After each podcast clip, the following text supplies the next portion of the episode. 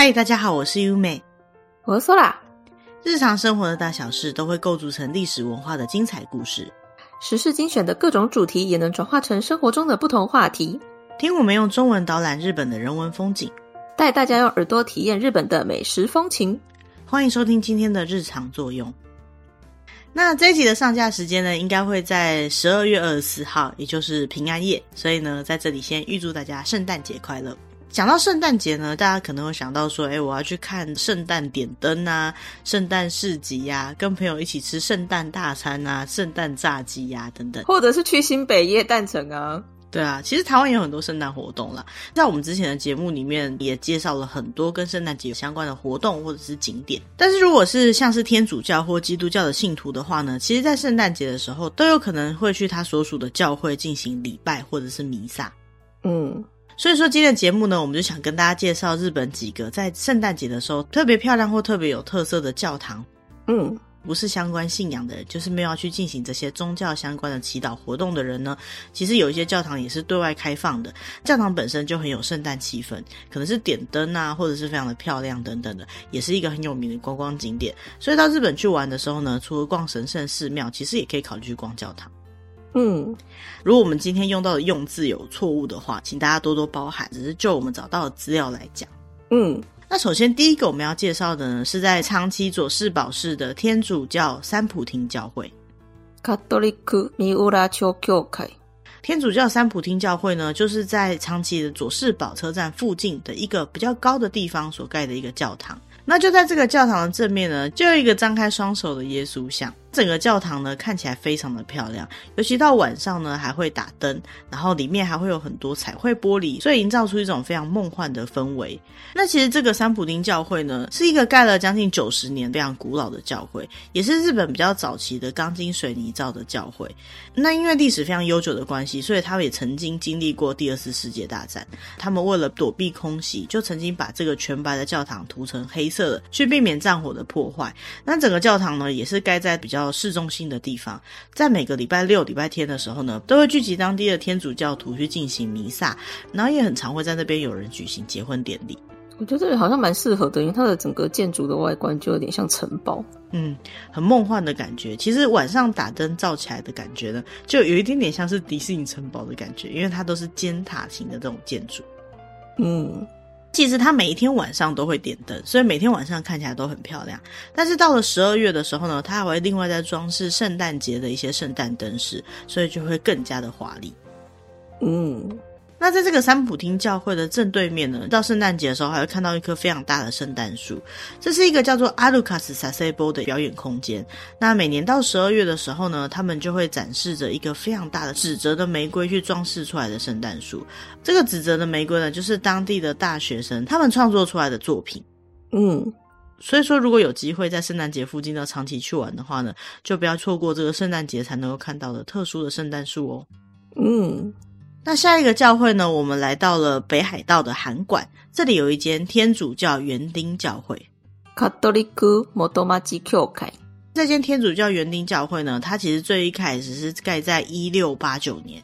那个时候呢，他们就已经在这个地方进行一些弥撒等等的祈祷的活动，但后来却因为发生火灾而破坏，直到一九二四年才重新重建的。那整个教会的外观呢，在外面最明显的就是它上面有一个装饰的非常明显的风向仪的三十三公尺高的大钟楼。它在晚上呢，这个钟楼就会打灯，就会让它看起来跟白天的感觉完全不一样。那白天整个建筑呢，也是很漂亮的白色的墙面，所以说不管是白天看还是晚上看的，都是一个非常漂亮的教堂，而且在这个教会里面呢，还有一个特殊的祭坛。那这个祭坛呢，是由天主教的教宗他所赠予的祭坛，而能够看到这样的祭坛呢，在日本的国内也就只有这个园丁天主教教会才有的。嗯，那在圣诞节的时候呢，每年他们都会有圣诞节的礼拜，不管是一般市民还是观光客，甚至不是天主教信徒呢，他们也都是非常欢迎的。大家可以一起到这个教堂，然后在平安夜进行祈祷，祈求内心的平静。嗯，这个教堂在冬天配上雪景，看起来不像是日本的感觉，很像是印象中圣诞节的气氛。嗯，很像在欧洲的某一个教堂的感觉啦。所以说，如果到北海道的函馆想感受一下圣诞气氛的话，这边就还蛮推荐。嗯。那另外一个要介绍的教堂呢，也在函馆，它是在函馆的日本正教会主的复活圣堂。函馆ハリストス正教会主の复活圣堂。那这间一样位于函馆市的教堂呢，它有绿色的屋顶跟白色的墙壁，看起来其实是非常漂亮，算是函馆非常具代表性的建筑。那内部呢，它的整个装饰感觉也非常的庄严。这个教堂呢，在一八六零年就已经盖好了， 但是后来呢，就因为发生火灾，也曾经破坏过，然后再经过修复改建，才到现在这个样子。嗯，在日本呢，要讲到日本正教会，就一定要提到一个很有名的大主教，叫做尼古拉。嗯。而这个尼古拉呢，其实在日本盖了非常多的教堂。那其中呢，函馆日本正教会的教堂呢，就是他在函馆这个地方的布教据点。他也是第一个把基督教三大宗派其中之一的正教会带到日本的人。嗯。那除了这个教堂在宗教上的含义之外呢，教堂本身其实是非常非常的漂亮的。刚好提到它有绿色的屋顶跟白色的墙壁嘛，光这样的画面就已经非常漂亮了。再加上它是盖在函馆山那边的一个高台上，所以说它整个眺望下去，函馆的风景是非常非常漂亮的。嗯。那其实这个这么漂亮的教会呢，原本是作为俄罗斯领事馆的一个附属教堂，但后来呢，因为这是日本最早的基督教正教会的教堂，所以说就开始变得很有名气。那每年在圣诞节的时候呢，他们会展开所谓的市民圣诞。那在平安夜的这一天呢，就会进行平安夜的祈祷，会由圣歌队来开始唱圣歌，然后牧师呢也会朗读圣经，然后带领大家祈祷。而在圣诞节的当天呢，教会也会进行他们的最主要圣。圣体机密的奉神礼，也就是一个叫降诞祭圣体礼仪的一个仪式啦。这个函馆日本正教会的教堂呢，不管是你要来祈祷，还是你要来参观的话呢，都是没有问题的哦。嗯，它的外观看起来真的就很俄罗斯的风格，诶，就是那种屋顶圆圆的，有点可爱的感觉。嗯，对啊，这样子的建筑物再配上北海道的雪景，真的是非常漂亮，也非常有圣诞气氛。嗯，介绍完两个韩馆的教会之后呢，我们接下来要介绍轻井泽这边的教会。其实轻井泽这边呢，真的是在过圣诞节的时候非常有圣诞气氛的地方。原来它不只是避暑胜地啊！对啊，如果说日本查圣诞节的相关活动，除了在一些大城市会有一些圣诞活动以外呢，比较有名的几个圣诞的活动呢，就是在我们今天介绍的几个教堂，还有轻井泽那边呢，也会有非常梦幻的一些圣诞节的活动。嗯，首先第一个要介绍的呢，就是青井泽高原教会。軽井沢高原教会。这个青井泽高原教会呢，如果到青井泽去玩的人，应该会觉得印象很深刻，因为它最大的特点呢，就是它三角形的屋顶这样子的建筑风格。那事实上，这个教会最一开始它并不是以教会的模式所盖出来的，它最早是在一九二一年，那个时候呢，有一个艺术自由教育讲习会。那这个讲习会里面呢，就会有很多日本哲学家或者是诗人等等呢，在这边进行一些文化交流。那在这个自由文化交流的地方呢，他们就把它命名为星野游学堂，听起来好有文艺气息啊。对啊，那后来这个星野游学堂呢，就改名为清井泽高原教会。所以这个轻井泽高原教会呢，不管是你有没有相关的信仰啦，都可以去那边参观的。那他们也会定期进行一些礼拜，或者是一些相关的活动，像是夏天的时候呢，会有点蜡烛的一个蜡烛之夜的活动等等。那如果说到轻井泽去玩的人，大部分都会去这个高原教会走一走，然后拍个照，因为这个景点之间呢，如果跟轻井泽比较有得逛的这个星野度假村外面的那个有商店的区域呢，蛮近的。嗯。那除了在夏天会有一些特殊的活动以外，因为毕竟轻井泽是避暑胜地嘛，冬天的圣诞节呢也有很多的活动。平常的话呢，就算是绿意包围的这个教堂也是非常的漂亮，所以有很多人呢也会来这边举行一些，比如说婚礼呀、啊，或是来拍婚纱照等等的。不管是当地的人还是观光客都非常喜欢的一个景点哦。好像如果你要搜寻轻井泽。观光景点就一定会跳出这个地方。嗯，那个照片好像都是用同一张，就大家都会拍同一个场景。嗯，逛完这个轻井泽高原教会之后呢，其实就可以到它附近的另外一个教堂去看看。这个教堂，就是十之教会内村健山纪念堂。石の教会、内村勘三記念堂。这个石头教会呢，其实是非常特别的一个建筑，它的外表看起来完全不像一个教会。就像是一个造型很特别的石头。这个石头教会是在一九八八年建造的。那为什么会建造这个教会呢？是因为我们刚好提到轻井泽艺术自由教育讲习会里面呢，有一些思想家在这边进行一些文化上面的讨论嘛。那这个思想家，也就是哲学家的其中一位呢，就是这个内村健山。那他曾经讲过一句话，他说：“只要能够祈祷的地方，所有的地方都是教会。”所以就用他这个无教会主义的思想去盖了这间石头教会，嗯，那就像无教会主义的概念一样，他们在建造这个教会特别注意的就是希望能够将这个教会融入自然里面。所以说，在这个建筑物的内部呢，就是用石头跟玻璃，然后让光线照进来，去感受这种外部光线照到里面的这种氛围，嗯。那外表看起来虽然是很神秘的感觉，可是内部呢却非常非常的漂亮，里面还装饰了很多用到水跟绿意的装饰。所以说，在外面这种看起来比较厚重的石头，内部却是很清爽而且很开阔的感觉。那因为外观它看起来非常特别的关系，所以说去欣赏这些拱形的石头建筑呢，也是在散步的时候感觉非常疗愈的一件事情哦。它的这个外观看起来，你不跟我说它是教会，我还真的不知道诶。对，因为它很像是某个隧道的入口，但是我觉得应该是蛮漂亮的，因为他说这种光影的设计在教堂里面看起来是很特别的。嗯，听说在这个石头教会里面可以进行一种很特别的婚礼，就叫做蜡烛婚礼。虽然说我们没有找到照片说蜡烛婚礼看起来是什么样的，但是可以想象在这样子的一个造型独特的教会里面进行的婚礼呢，本身就非常的梦幻，而且是很特别的一场婚礼了吧？嗯。因为一样在轻井泽，而且在我们刚刚提到的高原教会附近，所以说他到圣诞节的时候呢，也会有很多圣诞节的特殊活动，比如说夜间点灯等等。那如果想要到这个石头教会去看看的话呢，就离大家通常会去的这个高原教会没有很远，走路就可以走到了，几乎就在旁边了。所以有机会呢，也一定要去看一下哦。嗯。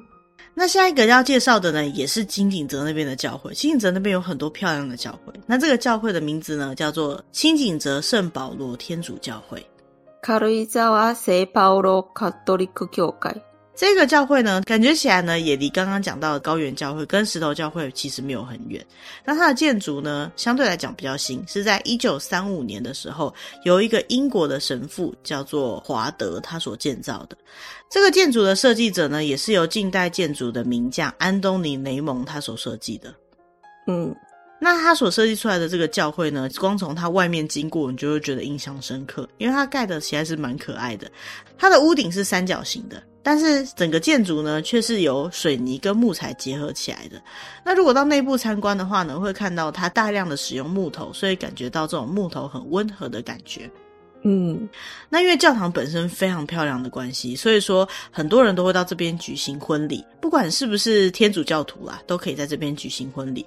所以据说有很多名人呢，都会特别选择这个地方来举办婚礼。嗯。那如果有机会想要到这个教会去参观的话呢，其实它离轻井泽车站走路只要二十分钟左右就可以走得到。不过如果要到这个教堂去参观的话，虽然不管你是不是信徒都可以参观，可是它是有开门时间的限制，它是从早上七点开到晚上六点。那如果是冬天的话呢，基本上就是太阳下山就要关门了。所以说，如果是想要去那边礼拜，或者是想要去那边参观的人呢，要注意它的关门时间哦。嗯。这个教堂看起来不像教堂诶，我觉得很像是度假小屋诶，所以就很有轻井泽的感觉，因为轻井泽本来就是很多人去度假的地方。嗯。那因为它是天主教教堂的关系，所以其实它在圣诞节的时候呢，也会有一些特殊的装饰。它会特别去装饰很多漂亮的灯光布景，然后让整个教堂呢包围在一个非常梦幻的氛围当中。那他们也会去做圣诞树或是各种的装饰品。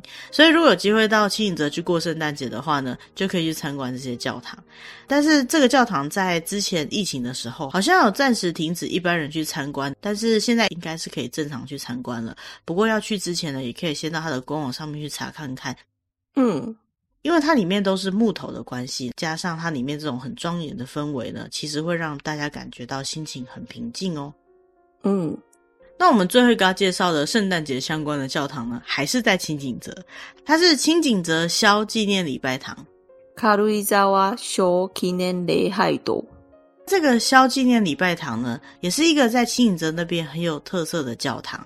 它在一八九五年建造的，是清影泽最早建立的教堂。这个教堂呢，是盖在一片森林当中。最一开始盖的时候呢，其实不是现在的模样，是后来慢慢的开始增建改建，才到了现在的样子。那为什么会去盖这个教堂呢？是因为当时有一位加拿大的传教士叫做亚历山大·克罗夫多·肖，他来到了清景泽，然后觉得清景泽这边真的是太漂亮了，他想要把这个地方作为一个避暑胜地来推广给全世界，所以他就在清景泽盖了一个别墅。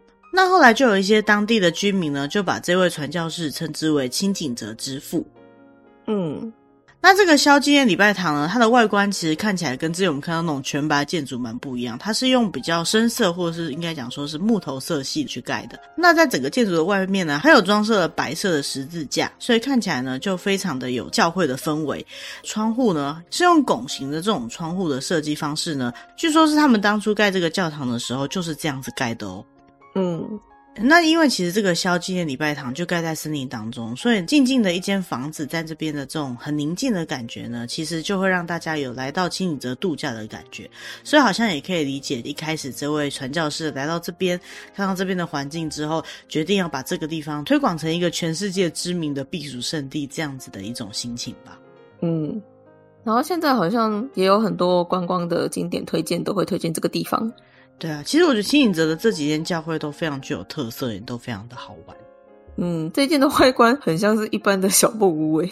对啊，可是因为那个时期建造出来的避暑小屋，应该就是这样的感觉，所以氛围上我觉得也是蛮适合清景泽这个地方的。嗯，的确啦，一看就觉得嗯，好清景泽啊的感觉。那在这个地方的圣诞节活动呢，就是在圣诞夜的时候呢，会有一些祈祷的活动，像是他们会一起演奏一些教会的音乐啊，或者是礼拜合唱等等。那因为它是清景泽这边最有历史的教会嘛，所以说如果有机会到清景泽去，然后想参加他们圣诞活动的话呢，也可以去参加他们的礼拜的活动。那这个礼拜的活动呢，不管是谁都是可以参加的，或者是如果没有要参加他的礼拜活动的话，也可以去参加他们的小型音乐会哦。嗯。那以上呢，就是我们精选的今年的圣诞节特别有氛围的几间教堂。如果在圣诞节期间到日本去玩的话呢，大家通常都会去看一些很漂亮的圣诞灯饰嘛。不过如果行程时间上面有空的话，可以去参加一些圣诞节相关的活动呢，就会感觉到更有圣诞节的氛围。像是我们刚刚提到清景泽高原教会那附近呢，就会在每年都举行一个叫做“星星降落的森林”的圣诞节这样的活动。那像今年二零二三年呢，它也从从十二月三号到十二月二十五号，都有一些灯饰可以欣赏，也有一些相关的活动可以去参加。那像是在清景泽高原教会的森林里面呢，他们就布置了一条路，这条路径上面呢，他们装饰了很多很可爱的圣诞树，还有一些星星啊相关的一些灯饰的布景。在教会前面呢，还有一棵六公尺高的圣诞树，然后在这个树林里面呢，也装饰了非常多不同的灯饰，所以整体来讲呢，拍照起来是很漂亮的。嗯，就是一个很棒的打卡景点。嗯，没有错。而且如果在这附近逛的话呢，跟着这些星星走，据说就可以走到教会了。嗯。那他们还把附近营造出来的这些在树林里面有装灯饰的路径呢，取名叫“星星的小路”，真的是非常的漂亮。像我们在五年前，就是疫情前的时候呢，有曾在圣诞节的时候特别到清景泽去玩，就有看到他们这些关于圣诞节的布置，那真的是非常的梦幻的感觉。只是说人真的很多，因为这好像真的是一个非常有名的景点，我们光要去那个圣诞树拍照就要排队排好久。对啊，但是我们其实，在排队的过程当中，就是经过了这些星星小径啦。过程当中，其实也在欣赏这些风景。只是就这样一路要走到圣诞树前方去拍出那张圣诞树的照片，真的要花蛮多的时间的。嗯。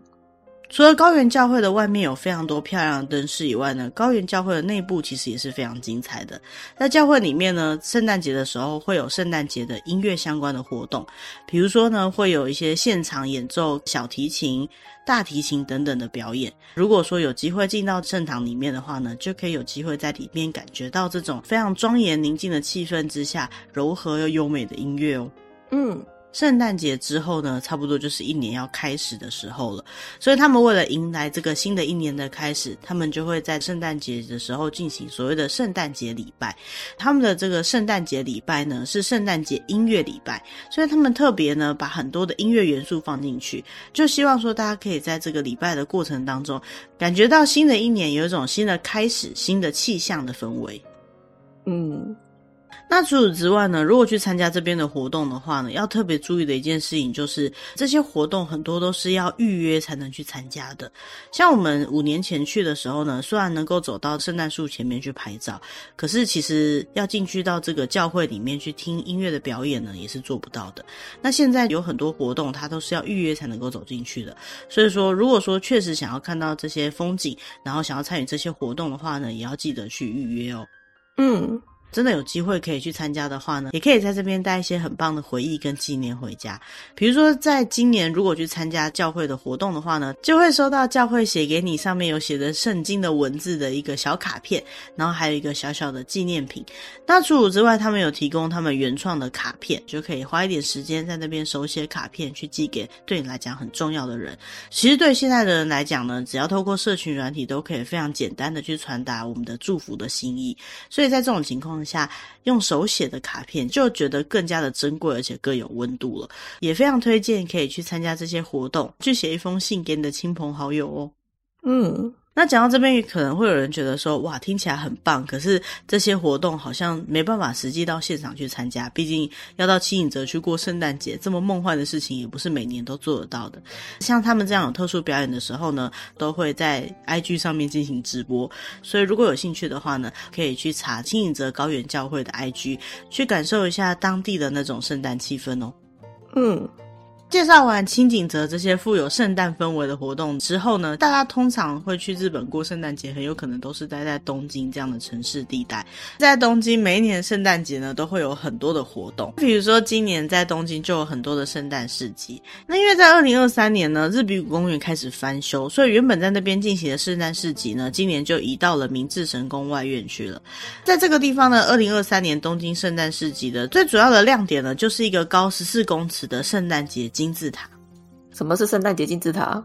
就是我们一般看到的那种圣诞树，通常都是树形的嘛。可是呢，这个圣诞树呢是比较像是一种塔形的建筑物，它每往上一层都比下面那层再小一点点。然后在这个塔形的建筑物里面呢，每一层都有一些圣诞节的人偶啊，或者圣诞节的装饰。据说呢，最原始的圣诞树的雏形就是这个样子。那能够看到这样子的圣诞树呢，听说只有在这个东京的圣诞市集，还有在圣诞市集的发源地的德国才能够看得到。所以呢。算是非常特别的一种圣诞树。嗯，这一场圣诞市集呢，就叫做东京圣诞市集。听说是他们历年来举办这个圣诞市集有最多店铺的一年，也就是说今年最盛大喽。应该是这样，没有错的。但是因为我们节目上架的时间已经是十二月二十四号了，那这个活动就是到十二月二十五号。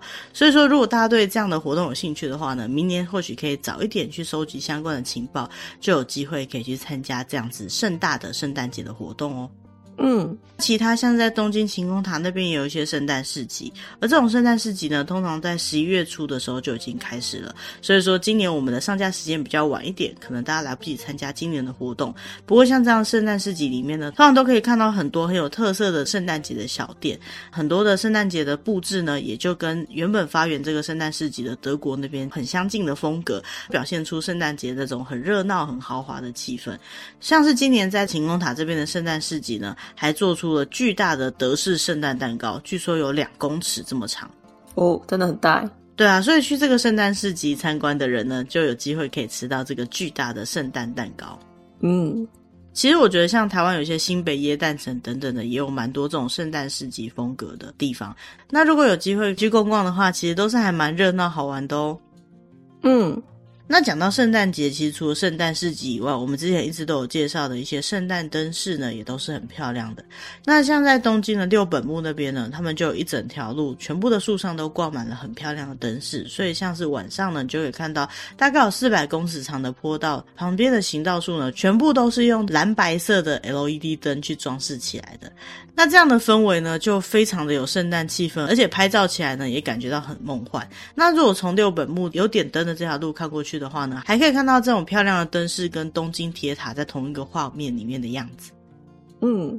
这好像是一个很经典的圣诞场景诶，常常在东京的旅游推荐景点上面看得到，或者是日剧里面有东京的圣诞节的这样的场景的话，多半也会来这个地方取景，因为光看到这个画面，大家就会想到是年底东京街头的样子了。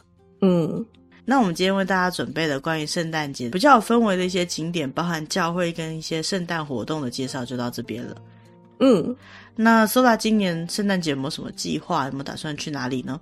没有啊，因为我平常就不是很喜欢出门。如果不是像出国去日本玩啊，刚好遇到圣诞节的话，也不会特别要去这种真的是很圣诞节才会去的地方。最主要是不太喜欢去人挤人的感觉啦，我觉得。嗯，对啊。可是像之前我们圣诞节去日本的时候，我们就刻意去了很多像这样子的地方，也是会觉得蛮有趣的啦。嗯，对啊，因为其实有很多的氛围，如果不到这些有办圣诞节活动的地方去，其实是感觉不太到圣诞节气氛的。所以说，虽然我们好像都不是很喜欢这种人挤人的地方，可是偶尔去参加一下这些圣诞活动，其实也是非常有氛围的。嗯，今天这期节目上架的时间呢，就是十二月二十四号平安夜了。希望说平安夜以及接下来的圣诞节、过年，还有新的一年呢，大家都可以平安顺利、健康快乐。嗯，那如果有玩交换礼物的人，都可以换到自己想要的东西。对耶，今年圣诞节有要来交换礼物吗？感觉好像我身边比较没有这样子的约。不过好像听说大家都在忙着准备交换礼物。今天已经是平安夜了，应该很多人都已经收到自己的礼物了。距离二零二四年呢，大概就只剩下一个礼拜左右了。那就希望大家都能够拥有一个愉快的圣诞佳节喽。嗯，那我们今天为大家准备的主题大概就到这边，希望大家会喜欢这样的内容。如果对我们的节目内容有什么意见，或者是有什么想要告诉我们的事情的话，也可以利用节目的资讯栏位，那边有我们的 email 可以跟我们联络。嗯，那我们就下个礼拜见喽，谢谢大家，拜拜，拜拜。